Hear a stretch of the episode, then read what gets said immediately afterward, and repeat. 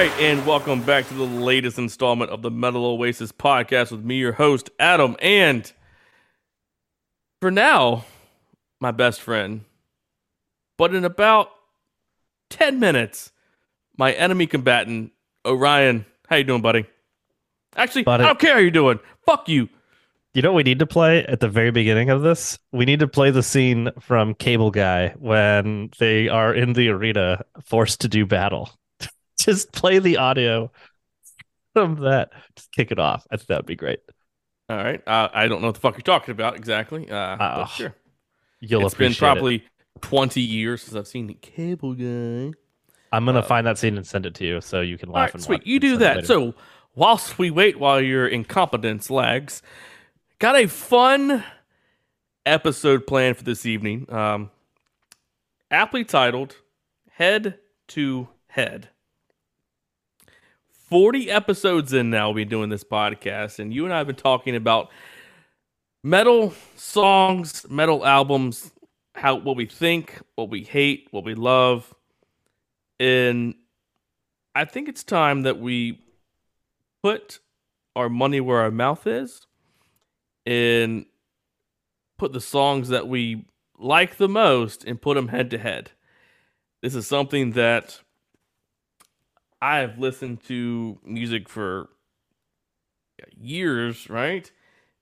And I think of songs and they come with the same title. I'm like, how can two bands have the same song title? Which one's better? Let's put them head to head. So that's what we're going to do tonight. I get a song, you get a song, and we duke it out. And with special guest referee, the unbiased third party, the resident dungeon master is back with us. Chris, how you doing, buddy? I'm good. Let's get it on. Let's get it All right. I'm gonna need you to be like the guy, the referee from Celebrity Deathmatch, and be like, "I'll allow it." okay, can do. I'm going to be as impartial as possible, but I just I imagine my like my temple vein is going to be throbbing in anger at some of these uh, arguments. So we'll see how it goes.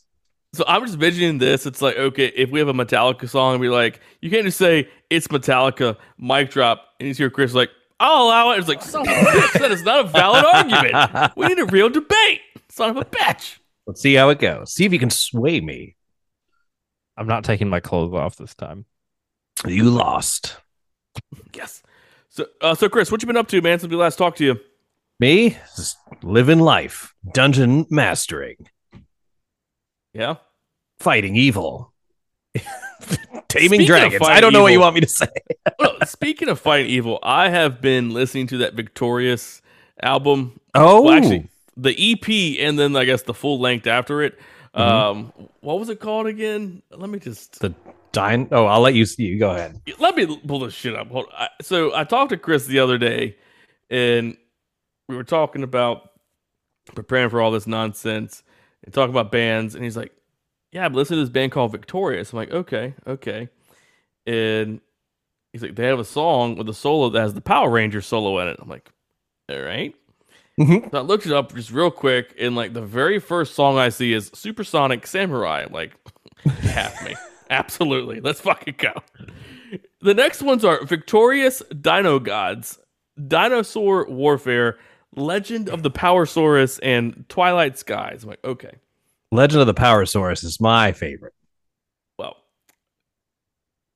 So they, you have the EP, which is called Dinosaur Warfare Legend of the Powersaurus, which that song definitely is fucking killer.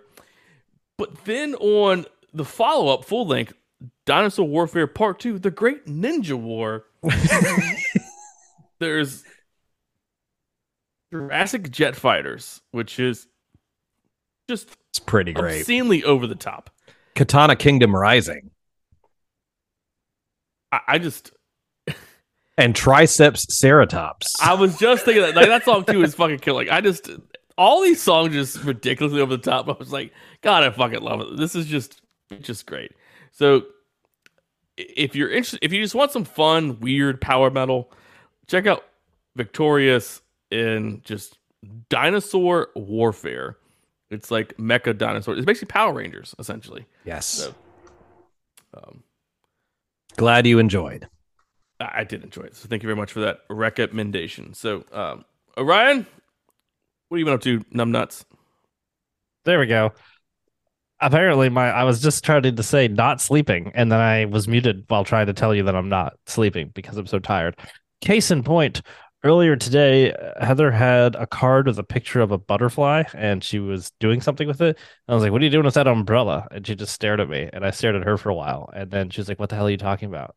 And I was like, "What are you talking about?" She's like, "Why did you call this an umbrella?" And I don't recall saying that.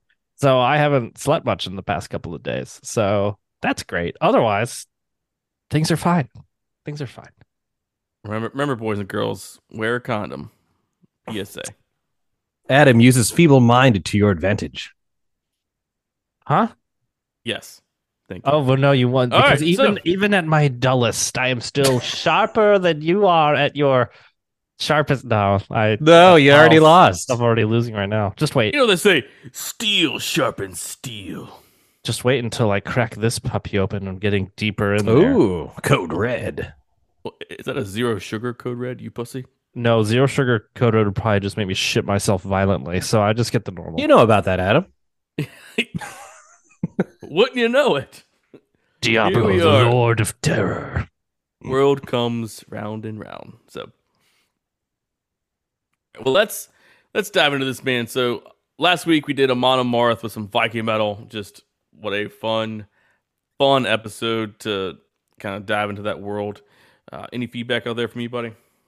I think uh, surprised at the amount of camaraderie in that episode. For the most part, we were like, yeah, that's yeah. I think there was only like one song we were like in somewhat disagreement, but otherwise we were just cruising. It was just like we were doing the the old, you know, Arnold Schwarzenegger Predator arm handshake clasp for pretty much every song. Uh, this will be literally the opposite of that, but Yeah. it was good. It was good while it lasted. This this, this episode is going to be me going in for the handshake, and not one, but just double fingers in your face. Yep. Like, who got you, you dumb bitch? and I'm just blowing smoke from my my stove right into your face. Blowing smoke from your asshole, you dumb bitch. That's what I thought you Who were eats say. who who who smokes cigars with their buttholes? you. Winners. Litters?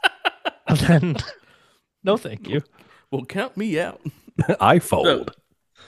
All right, so let's let's get to the episode at hand, man. So head to head, you know, I we actually talked about this back on the uh Killswitch Engage uh da- as daylight dies episode, and I think I even brought it up on the very second episode with Bullet My Valentine. So the whole like thing where you have metal bands or just bands in general releasing songs with the same titles. It was Eye of the Storm by Bullet for Valentine and that's like and Killswitch Engage. Yep. And I had made the comments like, which one's better? Right? Because all throughout my childhood, I've always wondered, you know, not really wondered, but I guess just as a kid growing up, you hear a song and it's like, oh, that's called, I don't know, fucking whatever. And years later, you see another band release the same song called whatever. Like, you can do that? Like, I thought music had to be so unique to that one band. And like, you couldn't have the same song title. So when I hear the seeing the first time where the bands had the same song title, I was like, okay, I guess that's cool. I don't know. You're allowed to do that. So as time goes on, right? And now we see metal songs like Eye of the Storm. Okay, like which band does it better? And it's just a, a weird, goofy thing I do inside my head of like, oh, well, Killswitch Engage's version of Eye of the Storm is better. It's not the same song, it's not a cover, it just has the same song title. So I thought as a little break from our reviews week by week, we would do something a little bit more fun. And, you know, it's our 40th episode now, which is kind of crazy to think.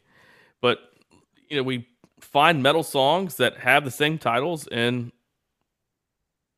I have one corner, you have the next, or opposite. and go head to head. Yep. Shut up.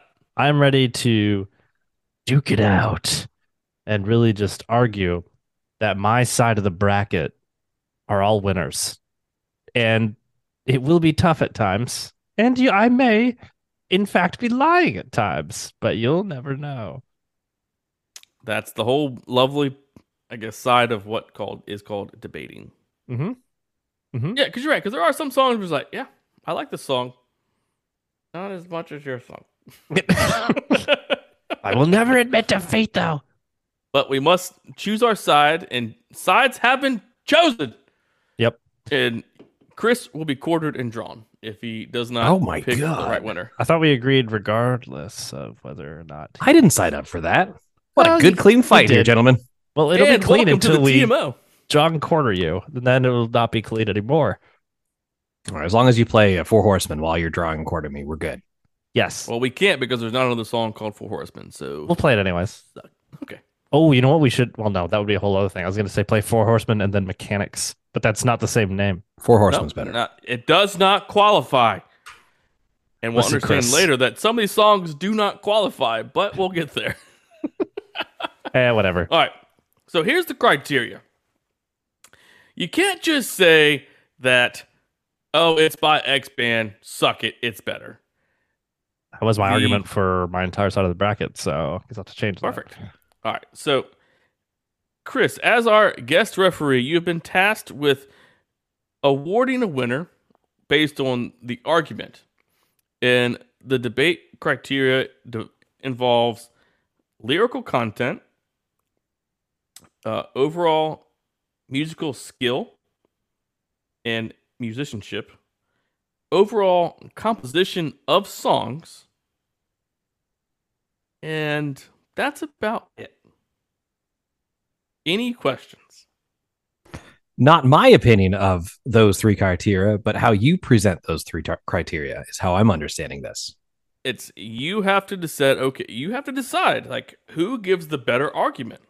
That's what. I, okay, that works. I'm It's- ready. The better I'm argument, ready. and you know it's there are some heavy hitters coming on this list, and um, yeah. So I'll I- uh, go, go ahead. I was just gonna say I'm going to make a just pre-educated guess, not on which way it's gonna sway one way or another.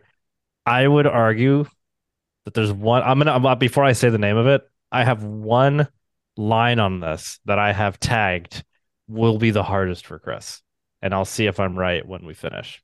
okay. I think I know which one it is. You might know which one it is, or you might not. We'll see. We'll find out. We'll find out. We'll won't we? find out. All right. Well, let's quit pussyfooting around it. So, Chris, why don't you lead us off with what the first song shall be? All right. Bout one for the evening is the songs Nothing Left by Rise to Remain and As I Lay Dying. Adam, you will be defending Rise to Remain's Nothing Left, and Orion afterwards will be defending As I Lay Dying's song of the same title. All right. So let's just take a little quick gander. We'll do both songs back to back, and then we'll set the stage. Sound good, ladies and girls? I am ready. All right. Round one. Fight!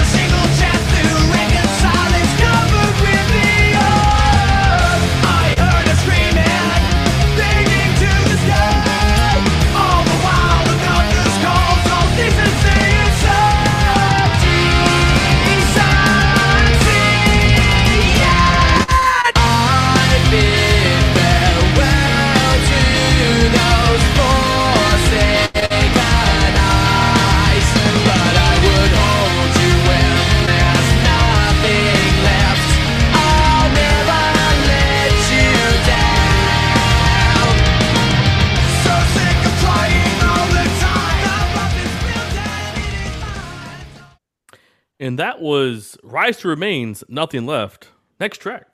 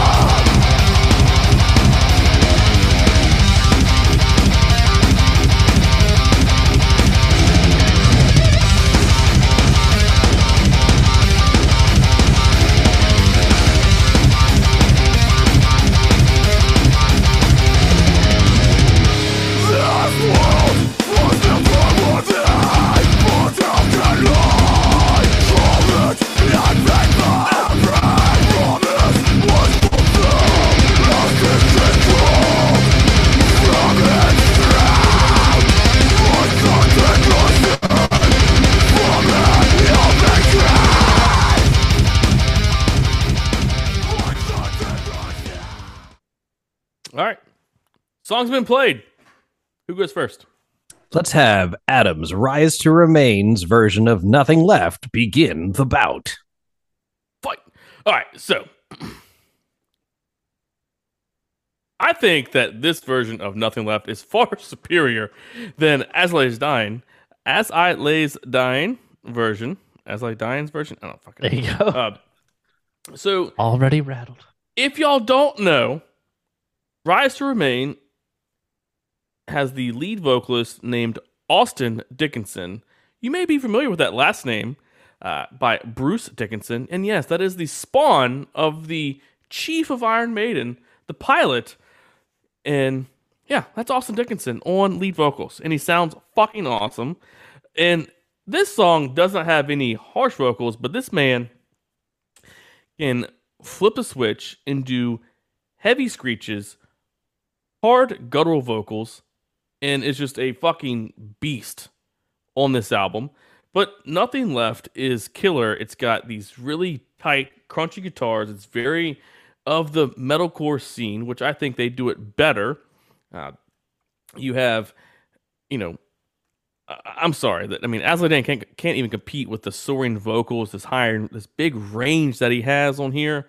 And we didn't hear but the solo on this song is fucking top notch. It is just about 30 minutes, 30 seconds, excuse me, of just fretboard magic and sex. Okay. Hmm, Could we maybe hear a, a little sh- snippet of said sex on a on a fret, fretboard there?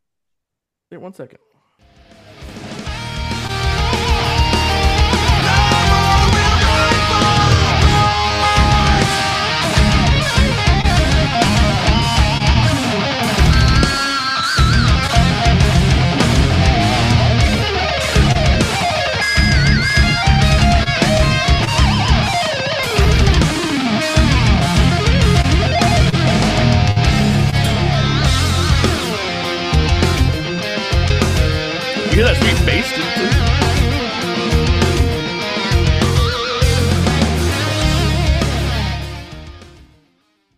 Like I said, sex on the fretboard.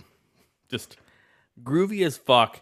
And the fact that they can take metalcore, just drama and angst, and make it super bobby and catchy and groovy. So I'm just saying.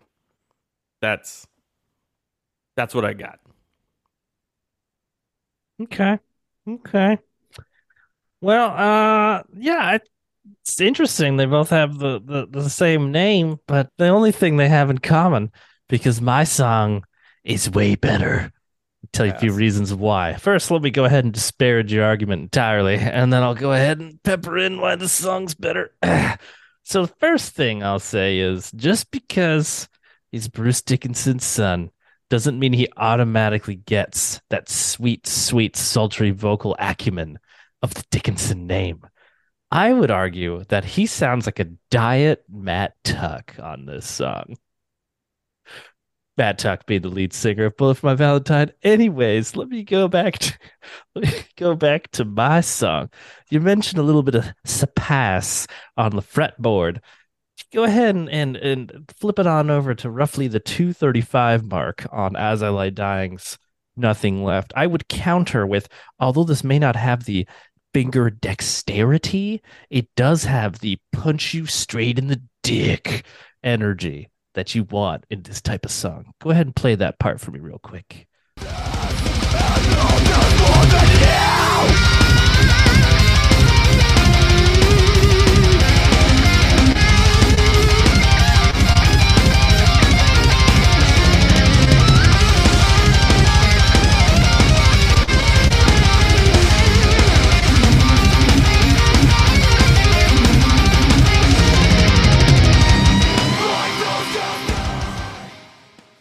So just a little, a little of their own flavor, a little of their own spice. So I would argue that nothing left by As I Lay Dying just gives you a little more oomph, a little more gumption, a little bit of more fire in the pants between the two songs. Those are my thoughts on this particular May I counter that real quick? May I counter? Yes. Now it's time for the counter arguments. Going Okay, back to all right, Rise to numbnuts. Remain. So at least with my solo, you could actually fucking hear it. That solo on Nothing Left is so muddled beneath the riff.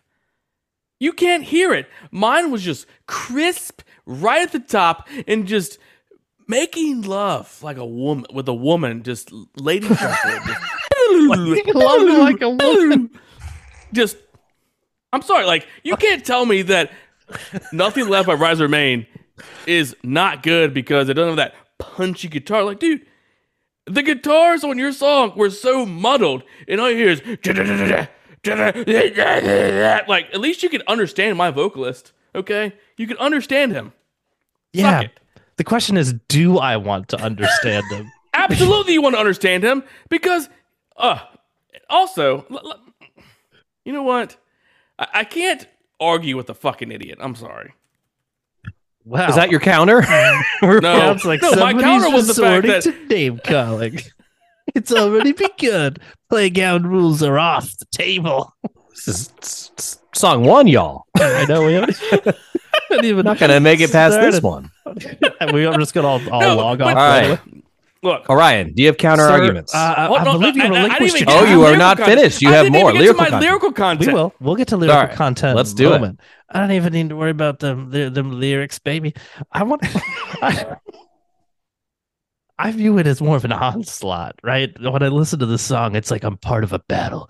I'm part of a, a just a brigade of warriors charging onto the field. I don't want to hear no little prissy pant flute fucking bullshit. I want to hear, hear some real strength in numbers, and I want a vocalist whose voice is powerful, not like a little sissy baby, little baby sissy. Dickinson fake clone Matt Tuck knock off little bitch. Uh, yeah. So, anyways, my song's better. It's got more strength. And sure, maybe the guitar isn't isolated, but it doesn't need to be because I'm enjoying it the whole time. And maybe I can't understand a word Tim Lambesis is saying, but it's got oomph to it. And I believe the words that I can't understand when he says them. But look, with my song, with Rise Remain, Nothing Left, you get a song about that is emotional and it is about reaching out to your loved one, trying to overcome spiritual and emotional struggles. You know, with lyrics, now the departed are laid to rest, and the single chance to reconcile is covered from the, with the earth. I heard her screaming, begging to the sky, all while the numbness calls all decency inside. That right there is her Lily screaming out for help because she is so dulled with pain on the inside. And it goes on, so sick of trying all the time, the blood's been spilled and it is mine, and all that's left to breathe are empty words inside my head. So where are we at? Like, is she trying to find the escape? Or is he there to save her from that? And I think that unfortunately within this song she does find the escape and i don't know if it's the right escape but all the bullets shall unload empty casings callous hold the loss of one begins to burn and i'll take the road when it's my turn you know i think this is a, a great example of how you know it's this is a song of nothing left like you're reaching out to your loved one and trying to bring them back from the edge but they go over the edge. And how do you deal with that after the fact? And the song ends, I bid farewell to those forsaken eyes, and I would hold you when there's nothing left. I'll never let you down. It's like you come back, and it's I'm getting chills just fucking thinking about it, man. You know, think about your loved ones out there. You know, if they were to just try and say, I can't do this anymore, but you hold on to them for the as strong as you can. But in the end, they're to do what they want. And that's really, really sad. But that's why I love this song because you, when you hear the solo and it comes back and it's like, I bid farewell to those forsaken eyes, but I would hold you when there's nothing left. I'll never let you down. And maybe that's a way of saying, I'll never let you down even after you're gone. Boom. Okay. Wh- what does your song have? it's got nothing left because it's all in raw power. No, this song has extremely intricate lyrical content. Okay. It has an incredibly immersive and thought provoking uh, kind of atmosphere to it. And in particular, it really fixates on this idea of having meaningless relationships and having a desire for material things and realizing that no one has anything in common anymore. There's nothing left. We're separated uh, by our intentions, and that the point is that we've reached a point in life where we can no longer hide those differences. There's nothing left that people can share with one another. And so in the lyrics, it mentions lips of splendor and tongue of deceit, all dying now as our fragile wrists hold only waste, like the dead rising from an open grave. There's nothing left. And so thematically, it's very powerful. Now, does this have the super intricate, complex lyrical content of like a power metal esque song or ballad? No, but it gets the message a point across in its simplicity, but it's very addicting simplicity that you want to listen to time and time again. I'm not here to read a book, okay? I was elected to lead, not to read. I am here just to enjoy a banging ass, banging ass song. That's what I'm here for. That's what this song is here for. Because at the end of the day, there's nothing left but some kick ass metal tunes that you want to go back to time and time again. We have heard from both sides of bout one, and now it's time for judgment. I've listened to both of your arguments, and I will be honest, I have heard neither of these songs before tonight. And I have heard both sides of, of your stories. I agree. The first thing that I heard when I listened to Rise to Remain's Nothing Left was a Wish.com version of Bullet for My Valentine. However, then I listened to As I Lay Dying's Nothing Left, which talks about meaningless relationships, or as I like to say, meaningless repetitive riffs that go nowhere. When it comes to the debates, I felt that Orion's main argument was more power, more power, with very little, maybe one musical element brought into uh, evidence. Whereas more was brought in on Adam's side of Rise to Remains in terms of song structure, musicality, making love like a woman, and lyrical content. And therefore, I am awarding about one to Adam's Rise to Remains. Fuck yes. Suck it, you dumb bitch. Let me just read this stanza because this might change your mind. Let me read this part. Okay. Nope. Talk about lyrical Points content. have been awarded. Move, no, moving on to the next song. Shut So up. say it real quick. Okay. Let me just read this, okay? Nothing left. Nothing left. There's nothing left. Nothing left. I think it's time for you to go ahead and swap those points of Rudy's to this guy right here. As soon as you started reading lyrics, I went back through it and I was just like, mm, Well, not gonna I'm win this one. but you know what? Dope song. Dope song. Anywho, All right, Chris, what's next up for us? Next up, we have a song titled Leviathan, one by a band called Volbeat and another one by another band named Parkway Drive. Two different songs, same name. Adam, you begin with Volbeat's version of the song.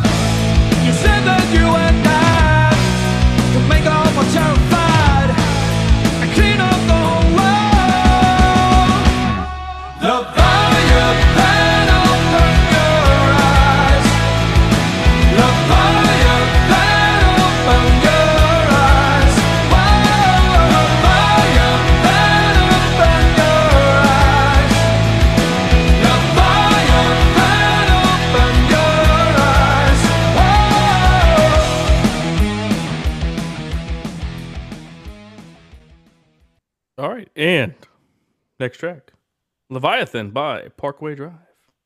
But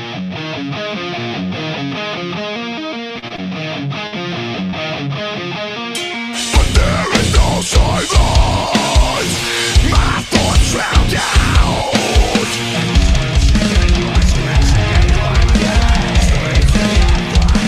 Resonate, it could die Resonates yeah.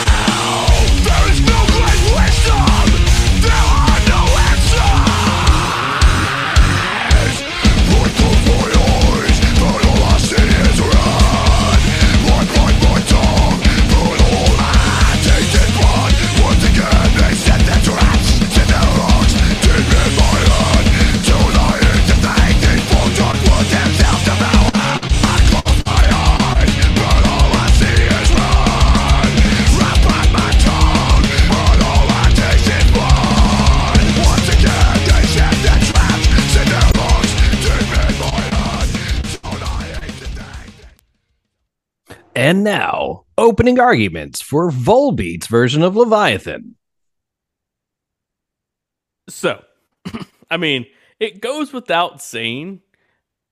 Musically, this has such a fun, groovy riff, and this is why metal music is so great because I, I think the hardest thing about punk music is you have a three piece. You have guitar, bass, and drums.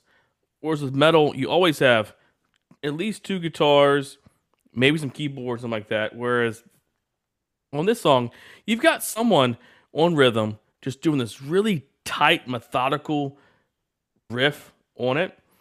And then you have someone, the, the lead player over top, doing just a really just bob and groove, just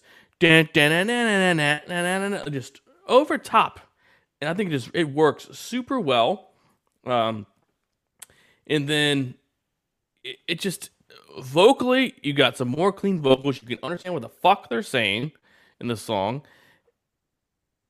And I just think that the lead singer, uh, I think it's um, fuck, I can't remember his name, uh, Michael Poulsen. He just has this very just, just strong like warmth in his voice, where he can do these nice range where he pulls notes out. He's like Leviathan?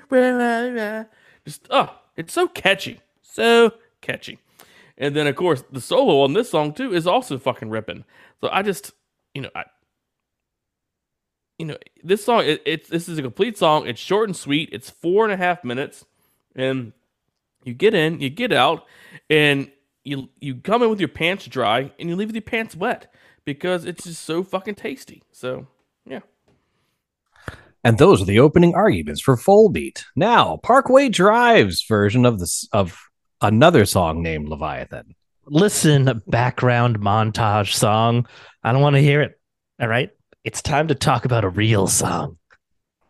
So I won't I won't argue. Sure. Uh, Leviathan by Wait, I actually forgot. Oh, it's right. I'm Volbeat. Uh Leviathan by Volbeat. It, it fun, groovy.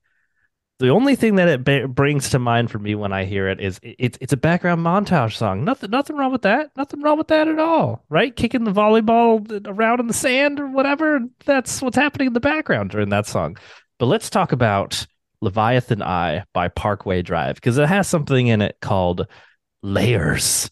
Has multiple layers going on. There's a lot of shifts in tone. There's a lot of shifts in atmosphere throughout the song. It feels like you're going through different chapters as you progress through the song. It doesn't feel like you're hearing the same 25 second snippet repeated for about three minutes as you have finished making your way across the beach. There's a lot more going on in terms of, well, we're not going to get into the lyrical content right now, but in terms of presence, in terms of just raw, un- uninhibited power, both from the vocals, the guitars, just everything comes in really hot and heavy, but it's not the same all the way through. It, it changes quite a bit throughout. So in particular, if you go to, we can go ahead and probably say about 115 ish. There's a very short segment that I'd love to love to play there real quick. Show me past the Show me the blood red retribution the abyss and my identity the abyss and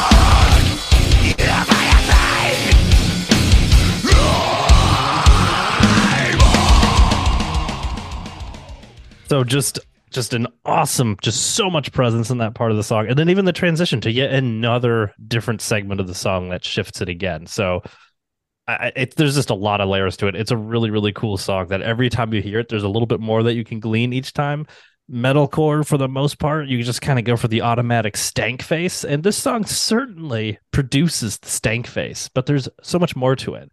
So I would argue that this is not only a better rendition of a song with Leviathan as the title, I would argue that Leviathan I by Parkway Drive is a real S tier, tippy top, cream rising to the top iteration of what a solid metalcore song could be. We've heard opening arguments. Now it's time for counters. Starting with Volbeat. You're a fucking idiot. So, um, let's see. So, in terms of why Leviathan by Volbeat is the far superior song, again, let me just play a little snippet here for you on how this awesome solo is. Because where's the solo on the on your song? Hmm? Where's the solo on your song? I don't think I don't think there is one. So let's just just let's just take a quick gander. So hold on.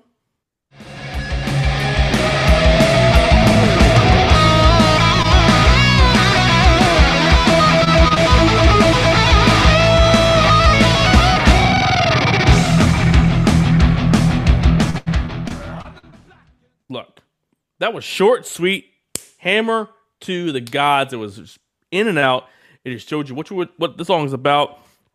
Because when you think about Leviathan, we're talking about this beast just emerging and ready to fuck shit up, and it's coming up and ready to just wreck your world.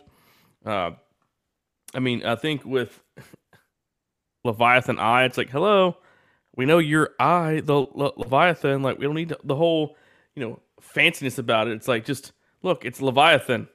Be the beast. You don't need to be all fancy about it. We know who the fuck you are.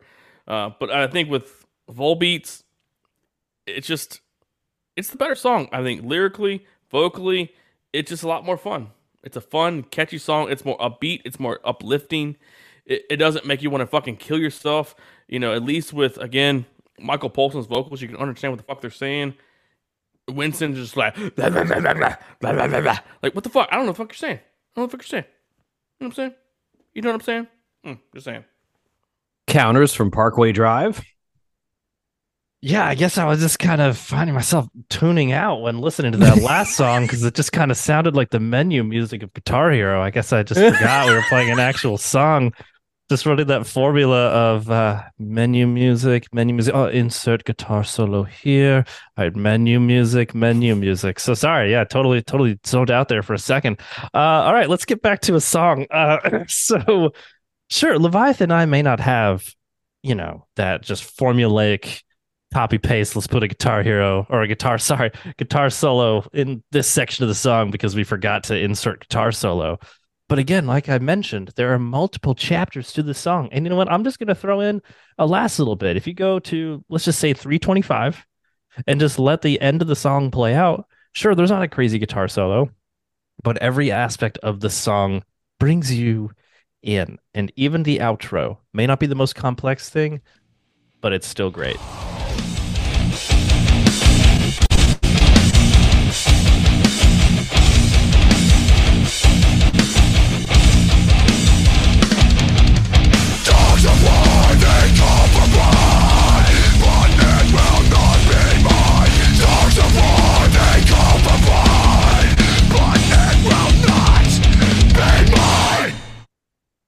So even though you have different aspects of the song that come through, the very end of it, just your strong metalcore offering, back to the roots, right? Showing that you can do the full circle encapsulation of everything that you want to see in a tasty, crispy, not just metalcore song, but metal song. And then at the very end of it, they roll down the windows, flip you the bird, and say, "Yeah, like we're a fucking awesome metalcore band." Let's remind you of that real quick on our way out the door.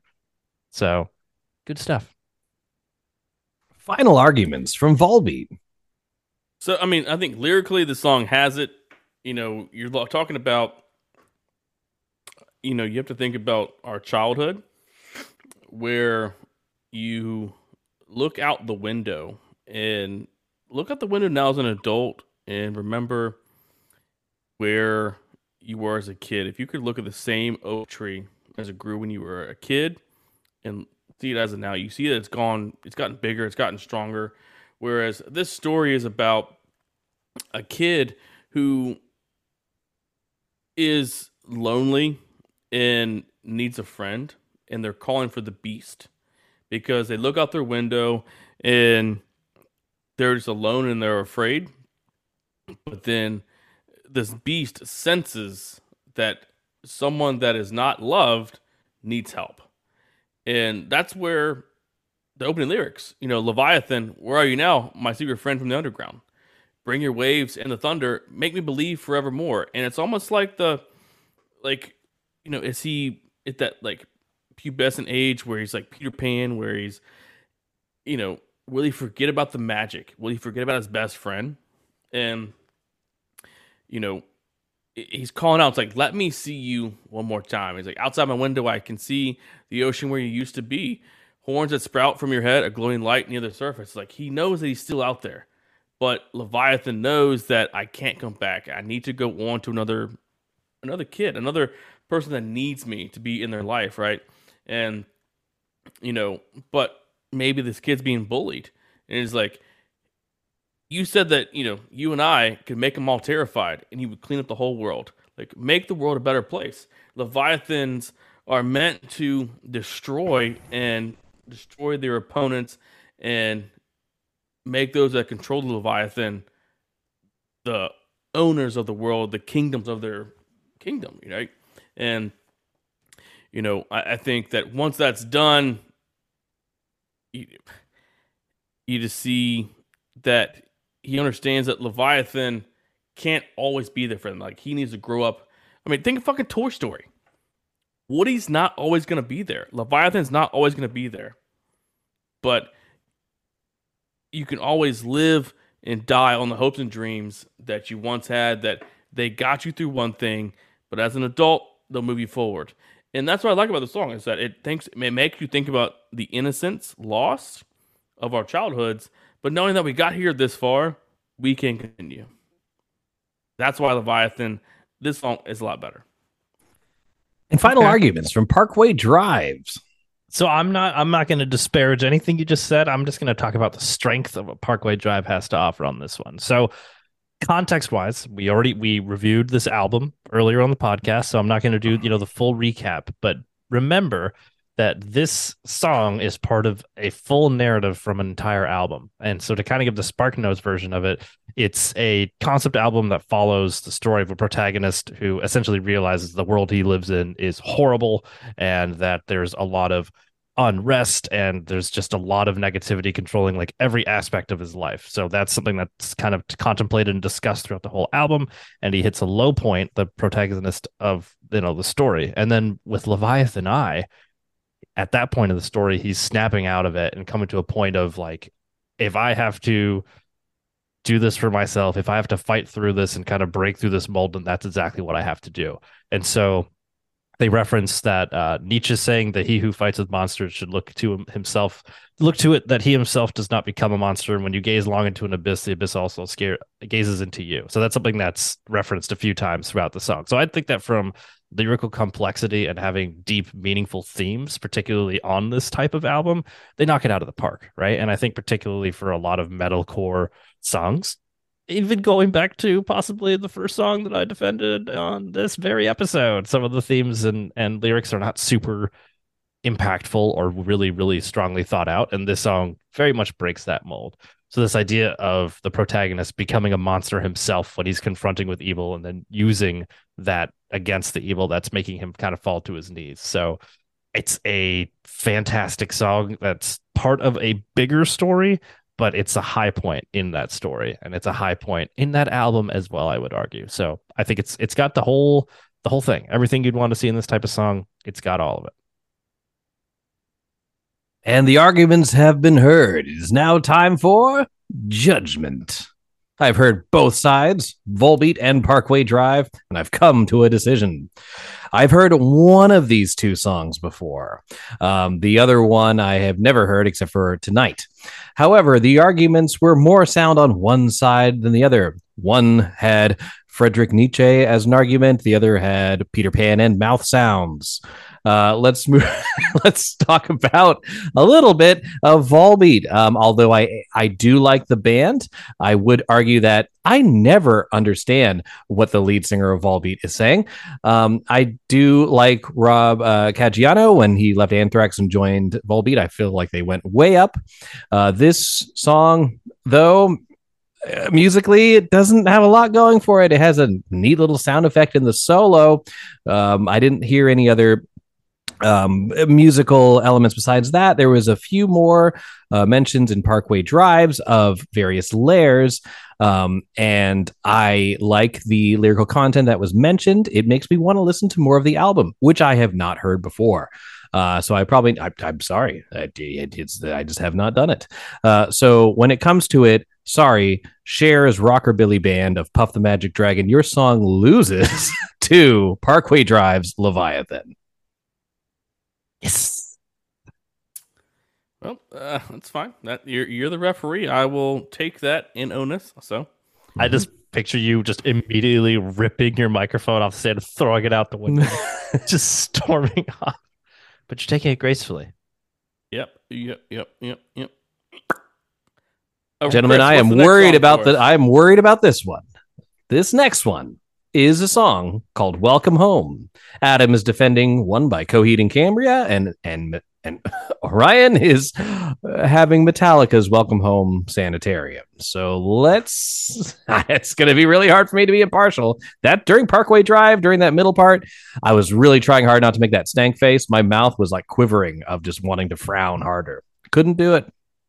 Well, for this next track, you must be impartial. I will. If you can somehow uh, let's let's do this.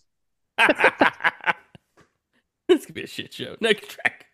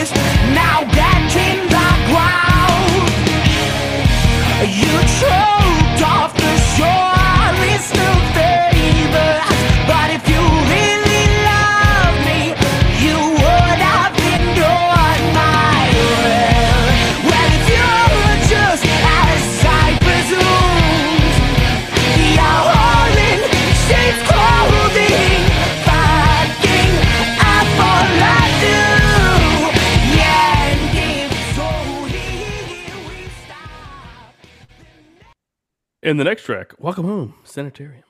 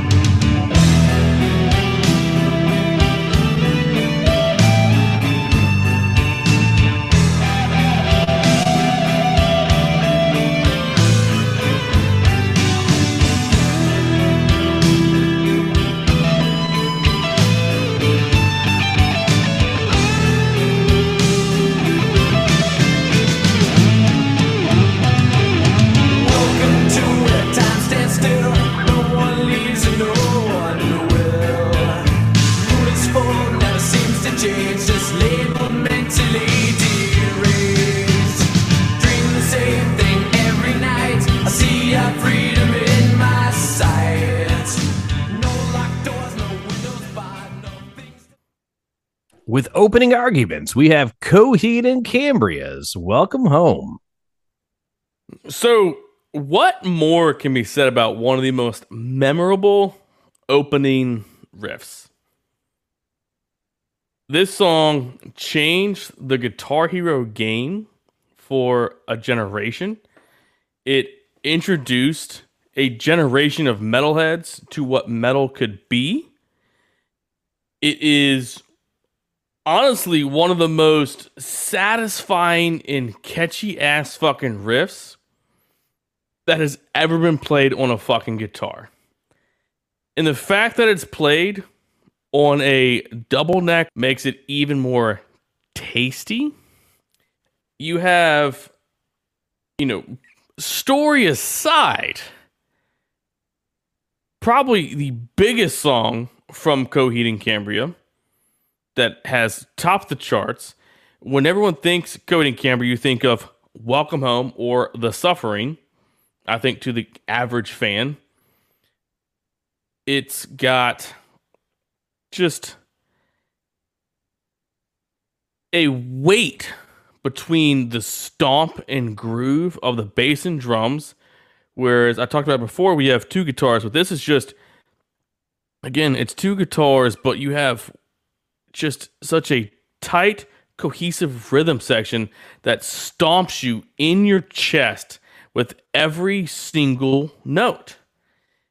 I I don't know where you can go wrong with not liking this song. Strong opening arguments. And now to Metallica. So we're going to not even, you know, emphasize the band. Why is my sorry, my headphone? There we go. Not even going to emphasize the band itself or the album itself, right? We're not going to use that as as the argument. We're just going to talk about just the song itself here because that's the only fair way to play this. Welcome Home Sanitarium is such a phenomenal, colossal powerhouse of a metal song from cover to cover. There is, I would argue, no aspect of this song that you can try to diminish. Guitar solos, check. Power vocals, check. Complexity, check. Bop and groove, back and forth, check. It has everything that you would want to see in a metal song. And the chorus itself, not going to get into the lyrics, but just the delivery of the chorus is so strong, so punchy. And then just to get into the musical piece real quick, could you just jump to 425 for me real quick?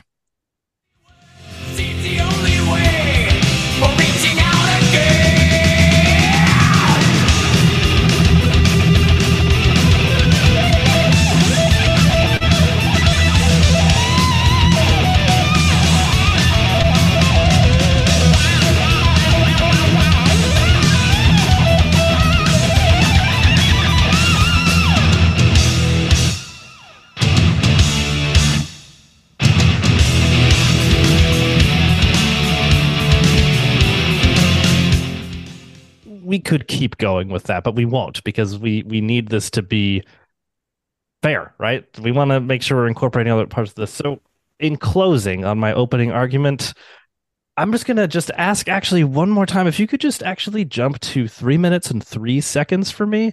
We're just gonna let that be my closing argument. You are allowed one quote. You have used it. Ugh, As per the rules we are making up. right now it's two seconds. Sorry, I'll I it- do not it in need to next- hear. No, I do you not need exactly to hear what those. I'm talking about. Yes, I already know. I'll use it in my lyrical component then. I'll save it for the next round. So, Orion, what did you say about your song again? I, I just want to make you hear. You say you said about lyrics and the vocal uh, and the guitar. What were you saying again? I, I, I kind of forgot. Cover to cover, every aspect banger. Okay, but what about this song in particular? What about this song in particular? You you mentioned about like some of the, how the guitars were great and the solos were great, right? Right? You mean the music? Yeah, the music and all that stuff. You said that was great. Mm-hmm. So is "Welcome Home" by fucking Coheed and Camber, You Like, I don't understand what you're talking about. Like, this song has such complexity cover to cover within the song. And again, we'll get to the lyrics later, but th- this song has such a pinnacle piece of the overarching story, whereas your song is just a I wrote a good song. It's called Welcome Home. Whereas this one is, if you took this song out, you'd be lost without the story. But my solo is just as phenomenal. I mean, I'm just saying, like, you have Claudio tearing it up on the fucking guitar. So I don't know how you could say, well, th- because it's by Kirk Hammett is better. I Hello? didn't. I didn't say his name once. I know you did, but that's what you implied. I know what you're fucking implying, Orion. Making Okay. a lot of, uh, lot of, uh, lot of assumptions there, Adam. There, no, no, there are no assumptions to be made. It's what you're implying, okay? And I'm just assuming what you're saying, okay? You just Gonna need to hear some of that them there solo. Uh, I'll, I'll, let me show you the solo. Give me one second.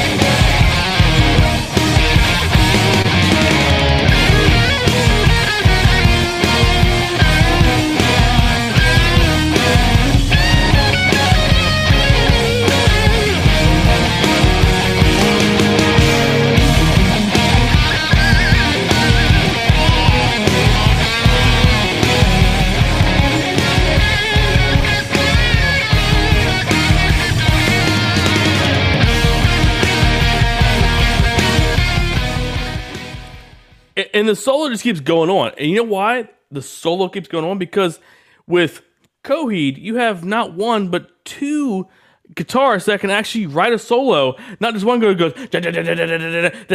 just the right fucking hand. I'm such a good rhythm player. No, you have Claudio and the other guy. Can't remember his name right now, but they're both excellent soloists, and you have that bob and groove to it, where that ebb and flow, that dark and light, where they're playing off with one another. Like it's just that solo is killer, and within you have these orchestral just elements that just build this grandiose song, which Welcome Home Sanitarium doesn't have.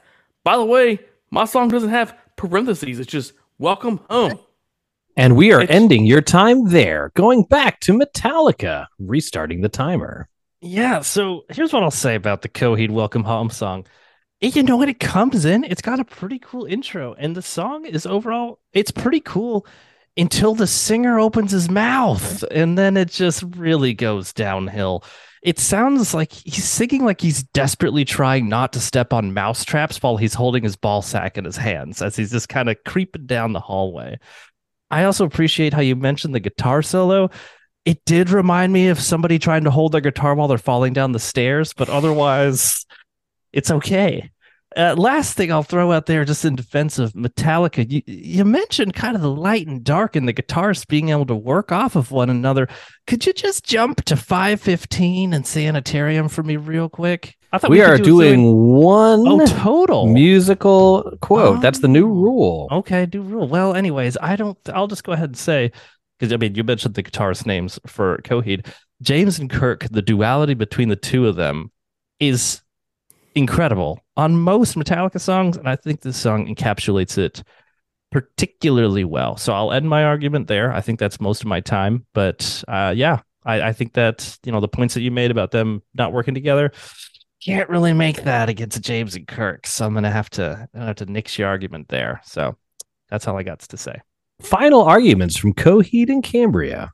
So lyrically, again, we talked about you know we talked about with Europe with your Leviathan, right, where it was part of a bigger story, which is that's what Coheed is about. They have albums that are part of these grandiose adventures, and this song is why it is so much better because it is the pinnacle aspect of the story.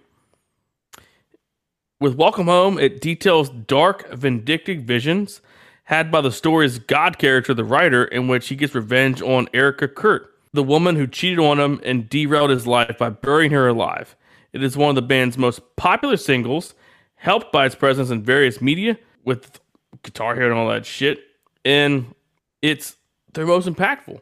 I mean, lyrically, it is the core and epicenter of the album of Good Apollo. And when you look at when you have to do your inner reflection about what this song can really mean to you, think of yourself as the hero. Are you the hero or the villain? And I think that I am the hero, and that is why the song is better. And I think that this is why, with the impact that this song has live, with this lyrical, you have, I think, 3,000 Coheed fans will react louder and stronger to this song than 10,000 Metallica fans would to Welcome Home. Because this song is just the creme de la creme of what they have produced in terms of musicianship and composition. Whereas Welcome Home Sanitarium, it's a filler track that it gets a loud roar, but that's about it. And we're going to end your arguments there and go to the final arguments for Metallica's side. So we want to talk about lyrical content, the impact of it, the complexity of it, the kind of emotions that it evokes. And in terms of bringing that to the front and center, Sanitarium does that unrivaled. The idea of being trapped in an asylum, in a sanitarium, where you have individuals who are essentially trying to tell you how your mind should be and the way you should be viewing the world and you're trapped in this hellscape. And even in the lyrics it says i see our freedom in my sight no locked doors no windows barred no things to see make my brain seem scarred. So you're seeing your opportunity to leave. It's right there in front of you. You're seeing freedom right out there but you can't actually obtain it. Instead you're being controlled. And this is something that everyone can relate to, whether it be literally a mental institution, it can be a bad relationship, it can be like a stressful work environment, just your day to day life, just like you're feeling trapped, that claustrophobic feeling of being trapped in a situation you don't want to be in. So just at the front center, it's something that you can everybody can relate to. But then in terms of just the the power punch, in terms of just evoking those feelings of wanting to escape or overcoming an obstacle or just getting out of the situation you're in. So they think our hands are, are our heads are in their hands, but violent use brings violent plans. Keep him tied, it makes him well. He's betting he's getting better, can't you tell? No more can they keep us in. Listen, damn it, we will win. They see it right, they see it well, but they think this saves us from our hell. Lyrical, just perfection. It evokes so much emotion, so much imagery. It's just incredibly powerful. Regardless, frankly, of the writer, those are powerful words. Last thing I'll mention is you had mentioned that, you know, what is it, 3,000 Coheed fans would more loudly emphasize and defend their song than 10,000 Metallica fans or whatever. I would argue that the loudest voice in the room seldom belongs to the most intelligent mind. That's my closing argument. And with that, I have heard both sides. But what we're going to do is, uh, I'm going to be honest, I've heard both of these songs before um, this, uh, of course. And Adam, the the the scales were stacked high against you. I very much dislike Coheed and Cambria. I came in here with a, I'm like, I'm going to listen to your argument, but it's going to take a lot. And and most of your arguments were baby voice, so that didn't help your cause. So we'll just stay with that. Just What making fuck funny. does that mean, baby I mean, voice? oh, it's sanitarium. Oh, it's just a little Oh, bit of okay, boo-boo-boo. okay, okay, okay, okay. And uh, the f- fact that you said that Sanitarium is a filler track without act- bursting into flames or James Hetfield coming out and biting off your nuts, it just just wows me. Um, to That- the that musical, effort. To the musical, ca- uh, musical things when you play the solo of uh this song eh, the beginning of it and and i just it's the it's like like orion argued the vocals of coheed and Cambria really it's like it's like uh, Geddy Lee's looking over them and just shaking his head in sadness like it's just not not I can't do it. And then the fact that he's just making all these weird mouth sounds while the first solo is going doesn't help that. And then when you mentioned there's two guitarists, I'm like, it took two of them to do this. Doesn't hold a candle to the guitar work in any Metallica song. It's and the fact that if that's the highest that they have, I, I mean, I can't even. It's it's it's a no brainer. This is Metallica's through and through. This is, even if I had ner- heard neither one, it- it's a clear cut, which is the better song. This one, admittedly, is a ridiculously unfair battle. And I will say candidly before we even move on, props to you, buddy, because you you fought a hell you of a did you did fight a battle. And here's the other thing I'll admit. I like this song. I like the Coheed Welcome Home song. And I've joked with Adam before. I think the intro and the actual musicality of that song is pretty sweet. I don't like the vocals or the solo, but the song itself is actually yeah, cool. just I, I felt bad for you because immediately when I saw Coheed on there, I, I instantly frowned and shook my head. So it was it was a hard one to be It was going to be an uphill battle for sure. but you But fought hey, valiantly. we, we had fun. We had fun. We had- We did have a good time. Chris, what's next, buddy? What's next? Pick pick a new song. Uh, we're now going to do a song called Halloween, one by King Diamond and one by Helloween. And now we're going to listen to the King Diamond song, Halloween.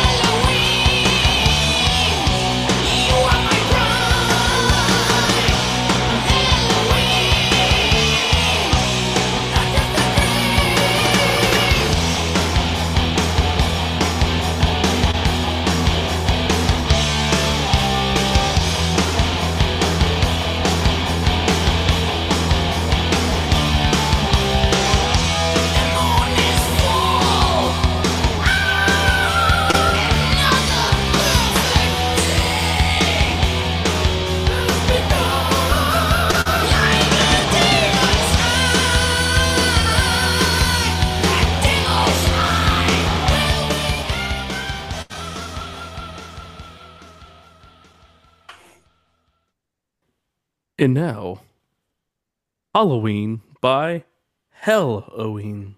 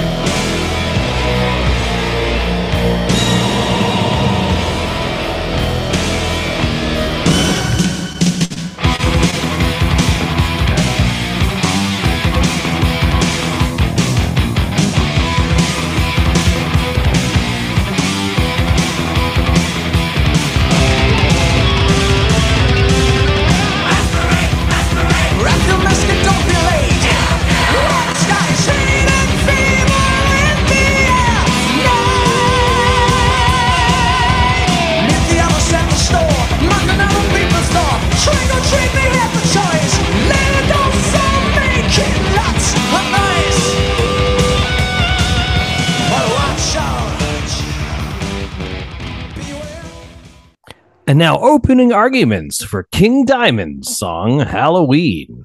I mean, with King Diamond, you you've got King Diamond. Okay, you've got you know what you're gonna fucking get into. You have these just over the top, just phenomenal, solid vocals within the song. You have just a very tight rhythmic guitar, and I, I feel like any song we, we've talked about this all the time. Any song that just opens the doors with a just kick in the dick, kicking the doors wide open, just oh it's Halloween, like. Okay, yes, I'm in for it, buddy. Let's fucking rock and roll.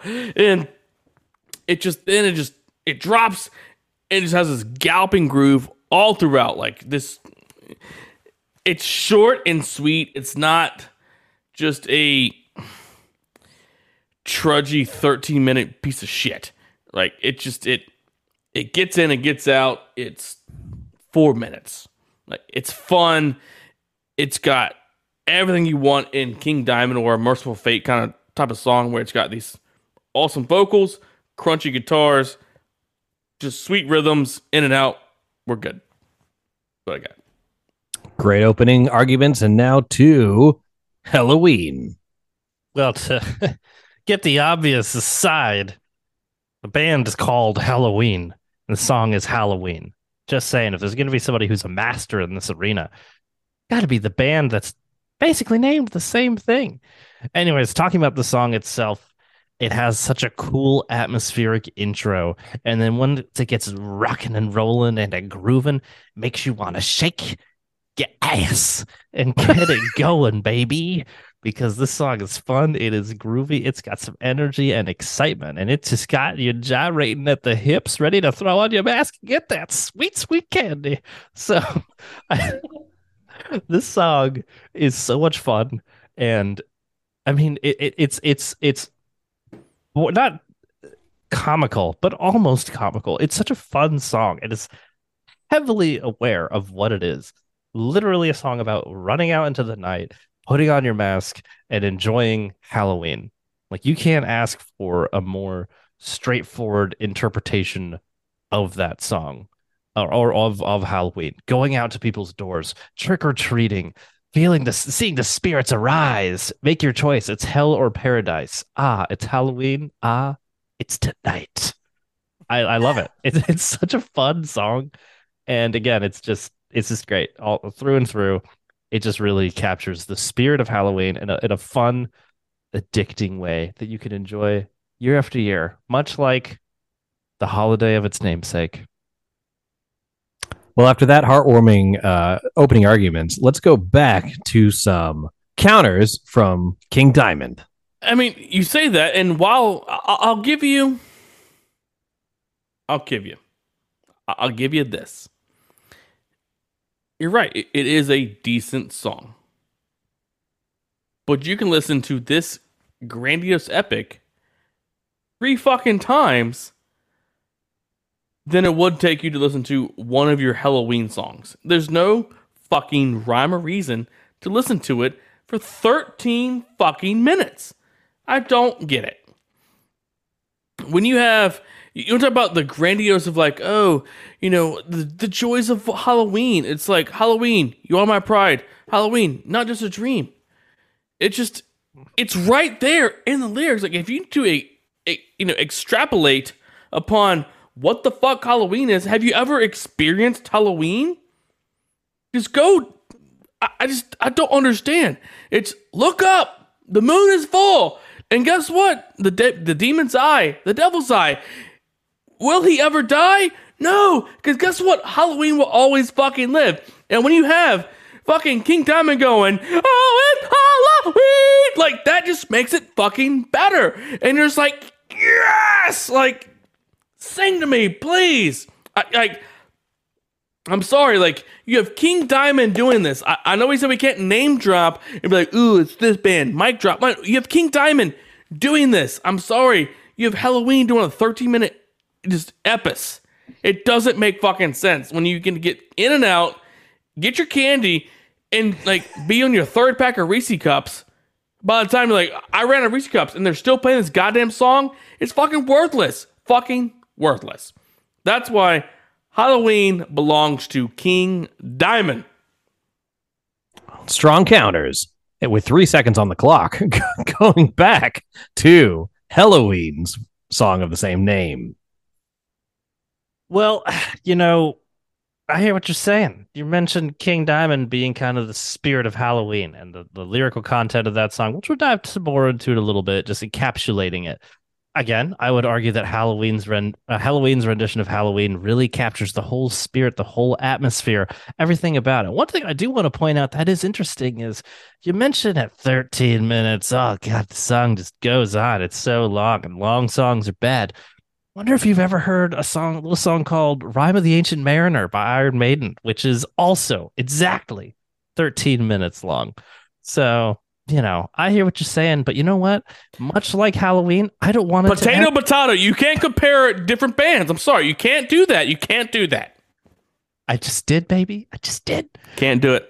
Okay. Well, anyways, back to Halloween. Halloween, much like the night of Halloween, when you're in the spectacle, the spirit of it, and you're knee deep in Reese's cups, you don't want the night to end. And I don't want this song to end. And so I get to enjoy it for roughly half the episode of a TV show. and, and I'm not mad about it, baby. I'm not mad about it. Uh, I enjoy it. So uh, thanks, thank you for bringing up that the song is 13 minutes long. So anybody who's listening is like, man, I want some more of that shit. Well, guess what? You get 13 minutes of it. So hold on to your butts. It keeps going. And with that, I'm now moving to our final closing argument, which I hope will have a lot of lyrical content. That's what I'm here for. Let's go. With King Diamond. I mean, I, I think with King Diamond and Mercyful Fate, you don't need a lot. They give you a little and you take a lot away from it. Okay. Oh, it's Halloween. Every night to me, it's Halloween. Like an agent scene, you know just what I mean. Halloween, you are my pride. Halloween, just not a dream. The moon is full. Ah! Another perfect day has begun, like a demon's eye, that devil's eye. Will we ever die?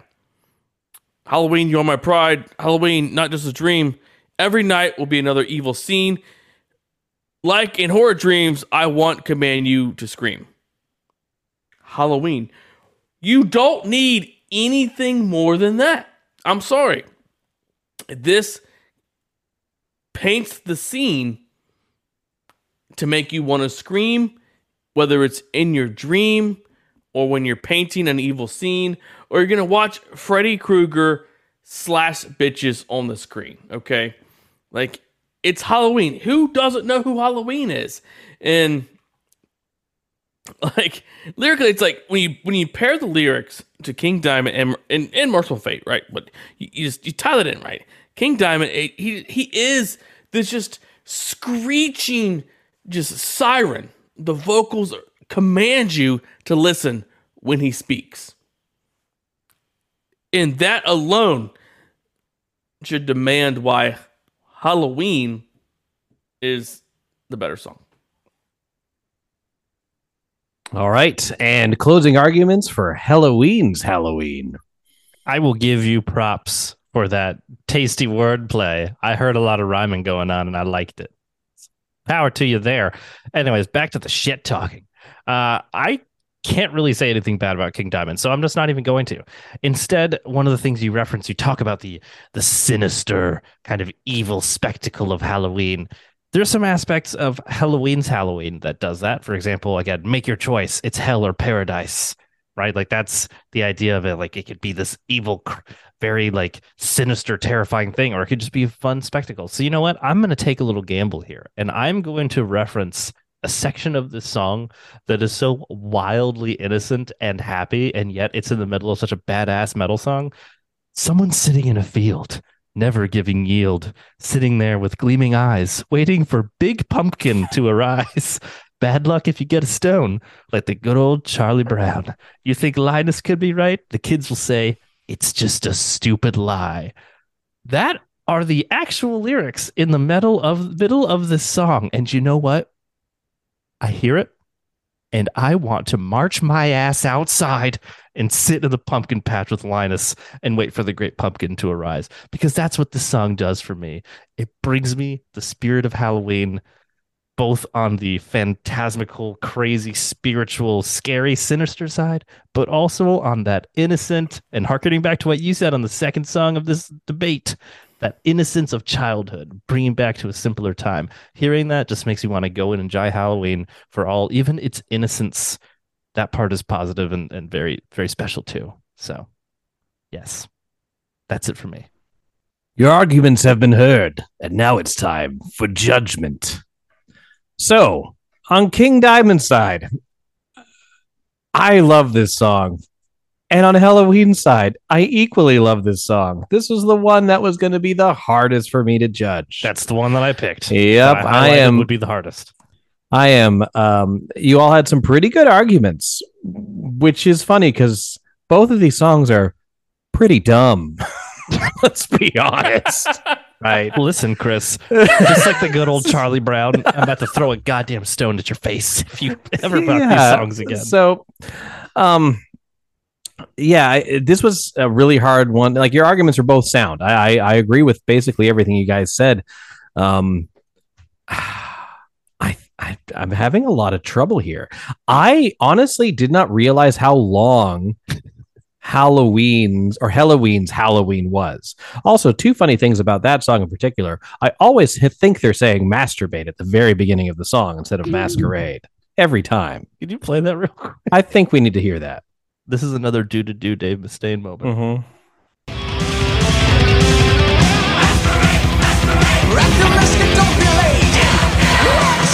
I'm like, why am I wearing a mask? But anyway, Well, it helps. It's the only way you can. that's you're probably right. Um, I'm okay. So I'm judging this on that. I'm like, is there a song that has dumber lyrics than King Diamond's Halloween? Yes, Helloween's Halloween. I also don't think Michael Kiske can say the word Halloween. It's just always sounds like Halloween. And I'm gonna uh, also base this on the fact that a Halloween song is longer than most Halloween excursions. King Diamond wins this one. Oh man, Woo! Barely. Suck it, you dumb bitch. damn It was a hard one. That hurt my soul. I'm like, I don't want to choose either one, but I picked that one. That would have been a draw. I feel like if that was an option. Yeah, All right, I buddy. We're two for two now. We are two for two. You know what, Chris? I think that I think we it's just time want for to go the for a tiebreaker. Tiebreaker. tiebreaker. This is it. Um, for the tiebreaker, we have a song co-written by both bands called Hellraiser. Motorhead recorded a version and Ozzy Osbourne recorded a version. Adam, you'll be taking the Ozzy Osbourne side. So let's go ahead and take a listen to those.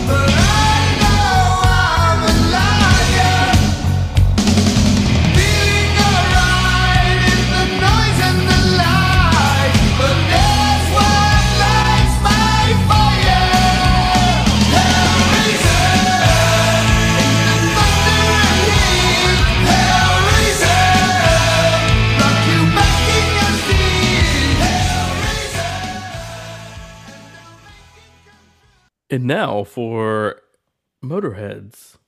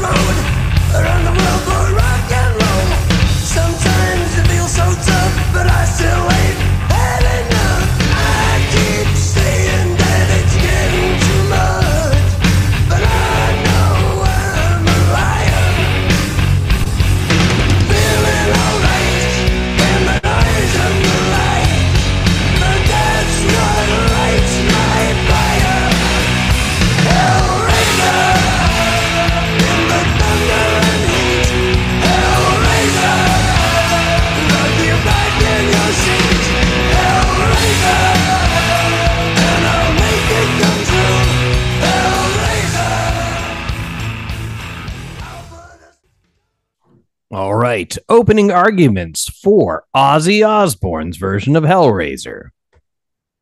All right. So for Ozzy's version of Hellraiser, which it's the same damn song. Let, us just put that out there now. We can't compare, you know, musical prowess or lyrical content. It's the same goddamn song. It's who covered who. Ozzy did it first. Ozzy has the more polished version. I think it's cleaner, it's slicker. Ozzy's vocals in 1991 from No More Tears are rock fucking solid. Ozzy's on the top of his fucking game. You know, you've got Zakk Wylde on this. He's tearing it up. He gives a nice tight vibe to the band. You have Randy Castillo on drums. You know, Bob Daisley back on bass.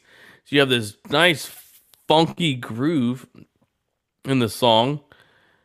I mean, I, I just think like the cleanness, the cleanness, cleanliness of the song with Ozzy's vocals, where it's got this very posh kind of vocals coming down, where it just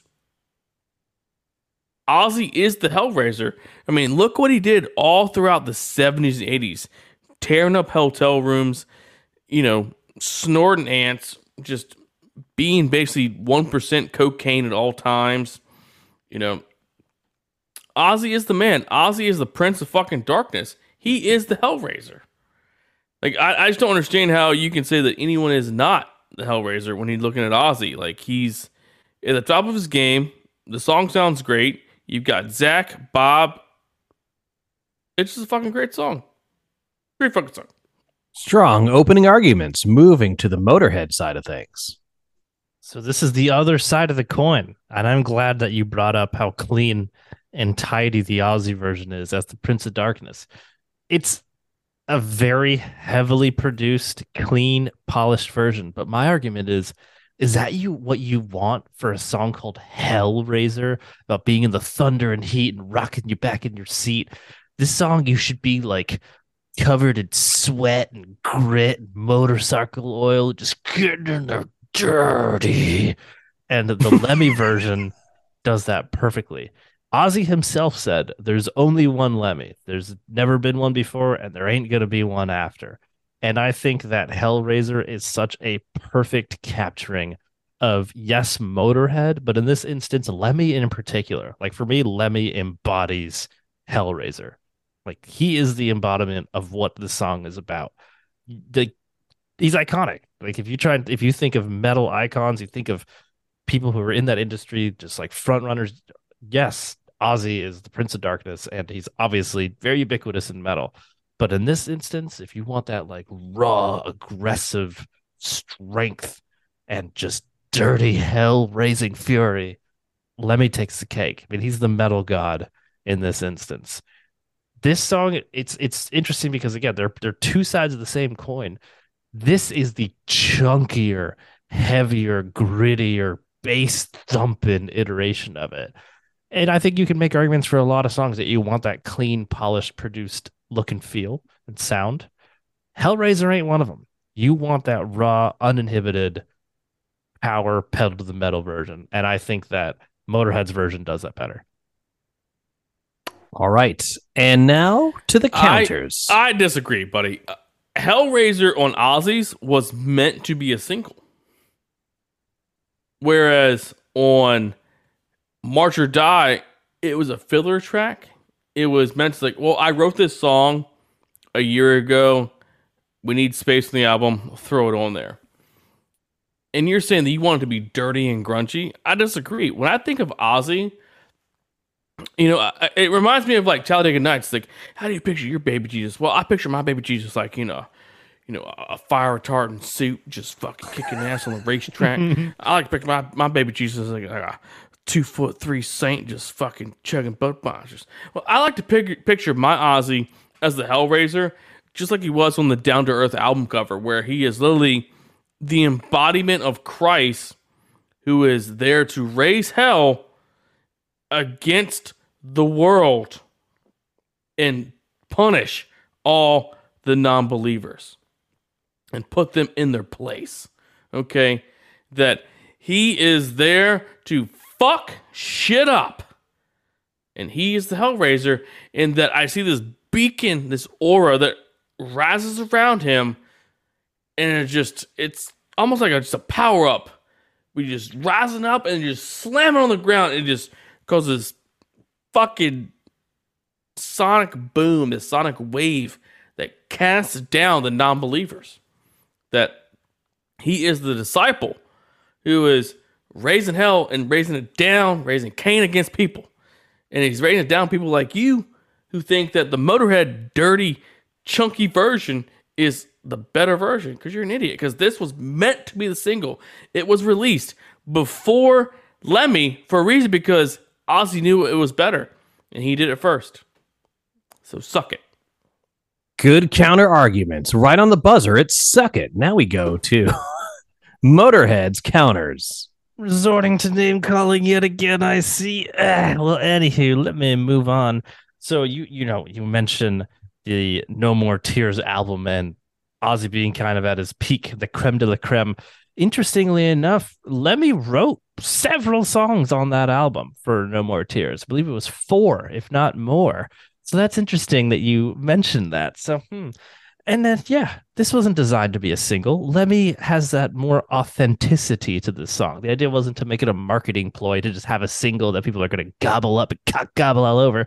He wanted to make a song that was really about the metal and about raising hell. And uh, hmm, who was in Motorhead's music video for Hellraiser? Oh yeah, Hellraiser was in Motorhead's music video for Hellraiser.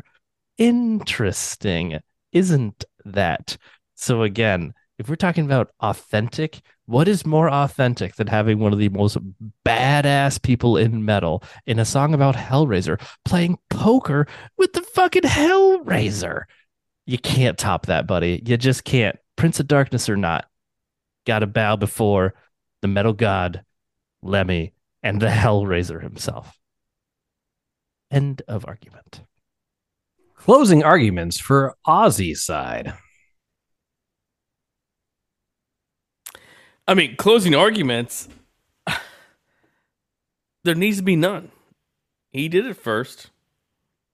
And I mean, yes, they co wrote the song together. But he has the better voice. He has the better ability to welcome fans to metal. I'm sorry. You have Black Sabbath and you have Ozzy. That when you hear an Ozzy song, you hear Hellraiser, that is the beacon, the the funnel, the siphon that brings the non-believers into the realm that can say, "Oh, Ozzy's got these great vocals, Hellraiser." It's like, "Oh, I love that song. That's great. What else you got?" And you hear Lemmy's like, Hellraiser's like, okay, Grandpa, put down your fucking Pall Malls or your goddamn Newports and let me understand what the fuck you're saying, right? Ozzy's got that clean voice. It's polished, top of his game. Whether or not Lemmy wrote it or not with him, it's that Ozzy has the better voice to sing the goddamn song and to bring metalheads into the world, okay? And then you can go down the rabbit hole and find more shit. And what does does Motorhead have? Ace of Spades. That's all you got. Okay. With Ozzy, you get all his back catalog. You get all his Black Sabbath catalog. I mean, I think with Hellraiser, you have a a beacon, one of these bad boys that just hones you in. Just come to me and listen to Hellraiser. Listen to this awesome song I wrote and then you can experience so much more with my back catalog, my previous band. You're not gonna get that with other bands, but you'll get with Ozzy. All right. Final arguments from Motorhead.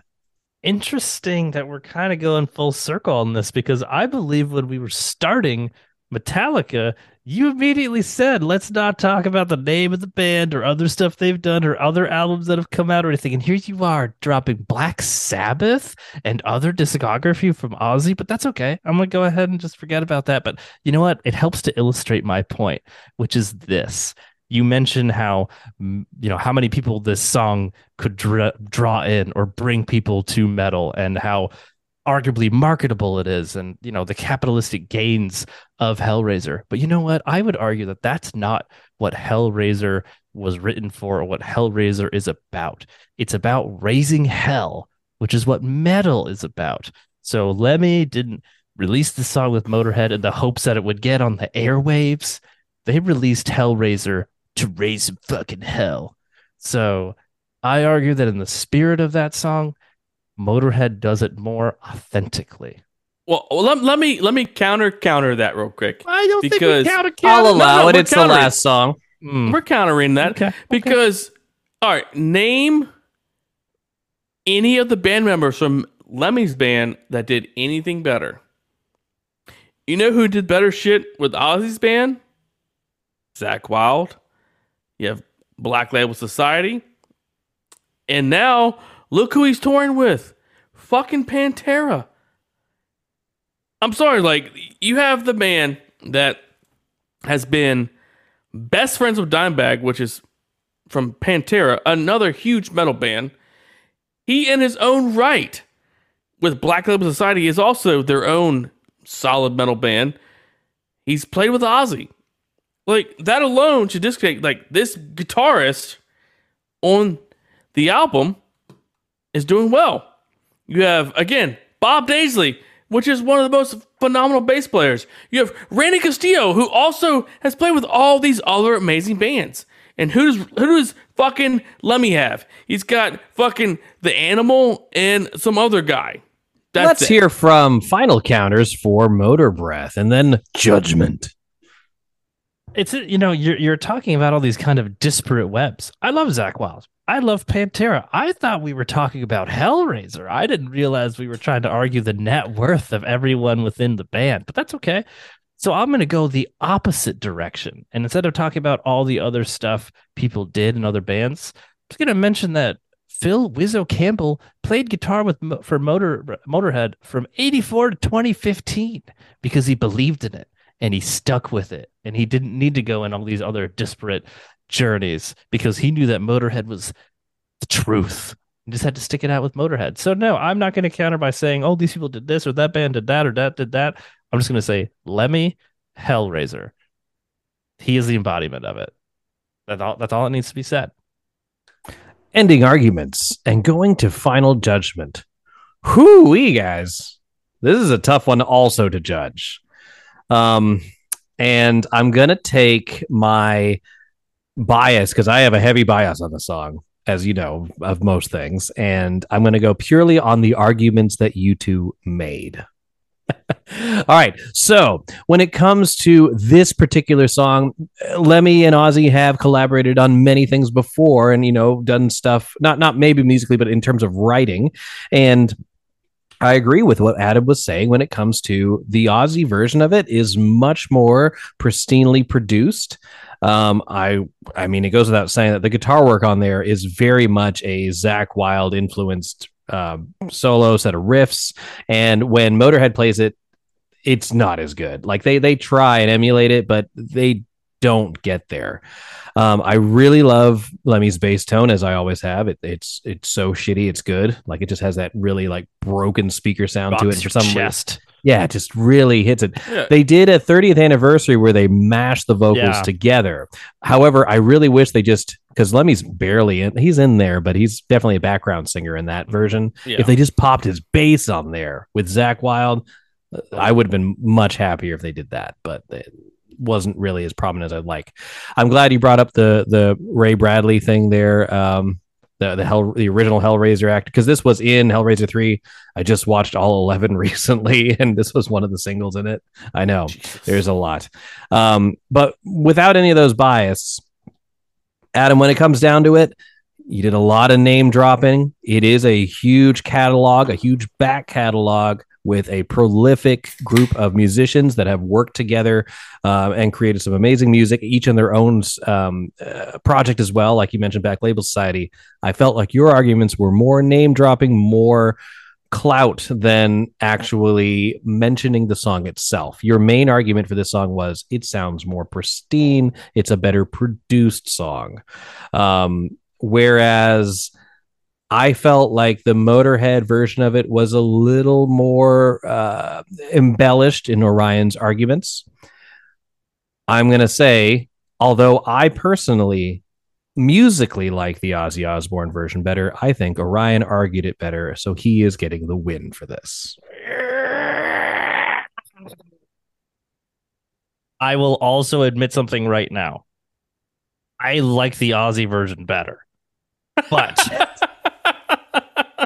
This was I- on arguments, and that's what I decided. No, and that is totally fine. I was like, you were like, Adam, y- you did good. but yeah. but you sucked. no, you did no, I I had to really pull out all the stops on this one. Uh I feel pretty good about the states I made. And don't get me wrong, I love Motorhead's rendition of this. But if you're like, hey, which one do you, would you rather listen to? More often than not, I'm gonna want to listen to the Ozzy version. Unless Yeah. I'm again, if I'm like, if it's a hot, sweaty day and I'm mowing the lawn, I'm gonna listen to Hellraiser by Motorhead. And as we all learned from Airheads, Mo- Lemmy is God. Like Yes. you kind of already were. Trick question. Well, real quick though, but uh, Ryan, are you ever mowing the lawn? No, because fucking old Greg Gregory I do now. whipping it on the fucking ride lawnmower. Not anymore, baby. I did. I He's did like, I'll be bit out there, buddy. I'll be there in three hours. Give me a minute. He's Honestly, driving it's the best. lawnmower It's there. the- It's the best. It's That's the great. best. But no, I love I love both versions of the song. That was that one's fun. That one That was a tough argument. particularly So, fun. yeah, right. So this one, like this song and "Eye of the Storm," right? They were the two songs that really got me thinking about doing this whole episode. Yeah. It more so because when we heard that 30th anniversary epi- that edition of you had Ozzy and Lemmy, I was like, wait a minute. I didn't know. I didn't know Ozzy had a version of Of Hellraiser. Oh, interesting. until that third thing. I was like, were they just friends? And they did a, a duet.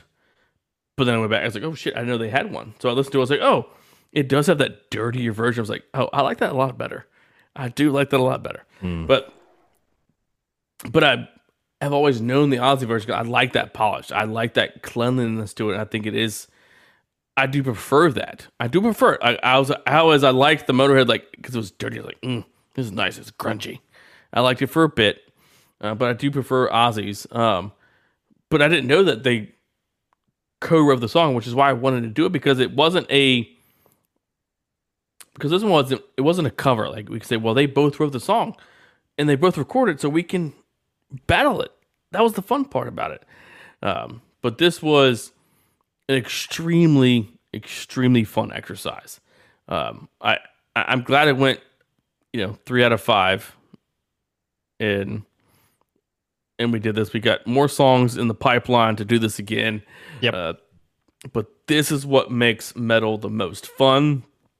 Is the fact that we can all be friends, and he's like, I'm not gonna lie, I'm gonna be on your side, but I've got to play devil's advocate Yeah. for a lot of this shit. I will say, I mean, I felt like I could get into a pretty good rhythm on a vast majority of these. I will admit, the very first song we did, and you're like, here's the lyrical content, and like, here's the complexity of it. I'm like, nothing left. There's nothing left. uh, don't have much Well, I- else to say.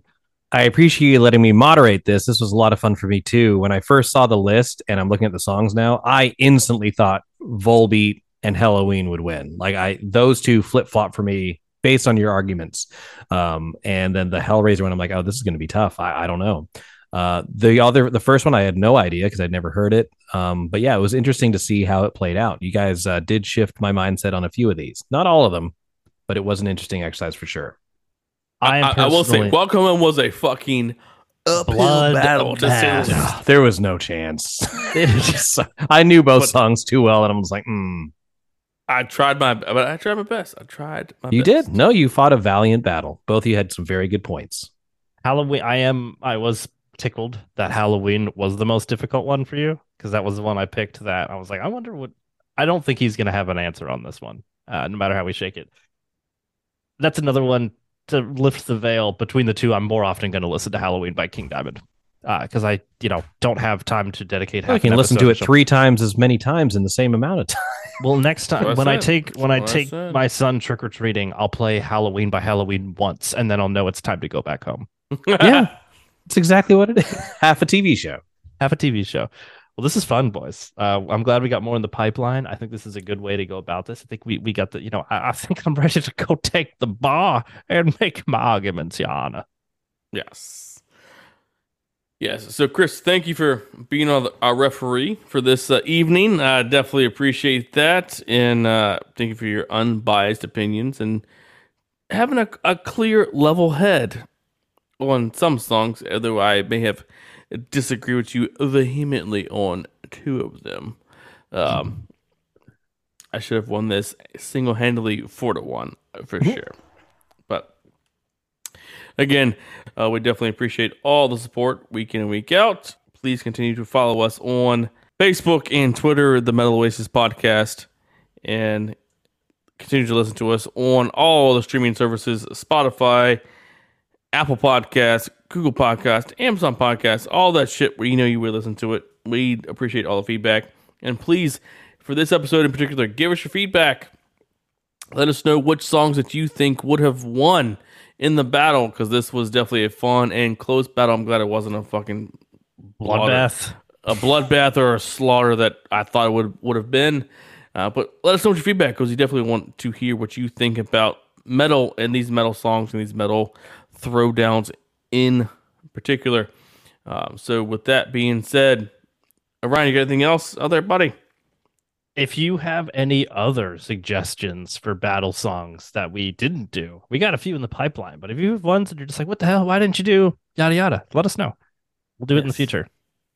Yes, and and that's what we want to do.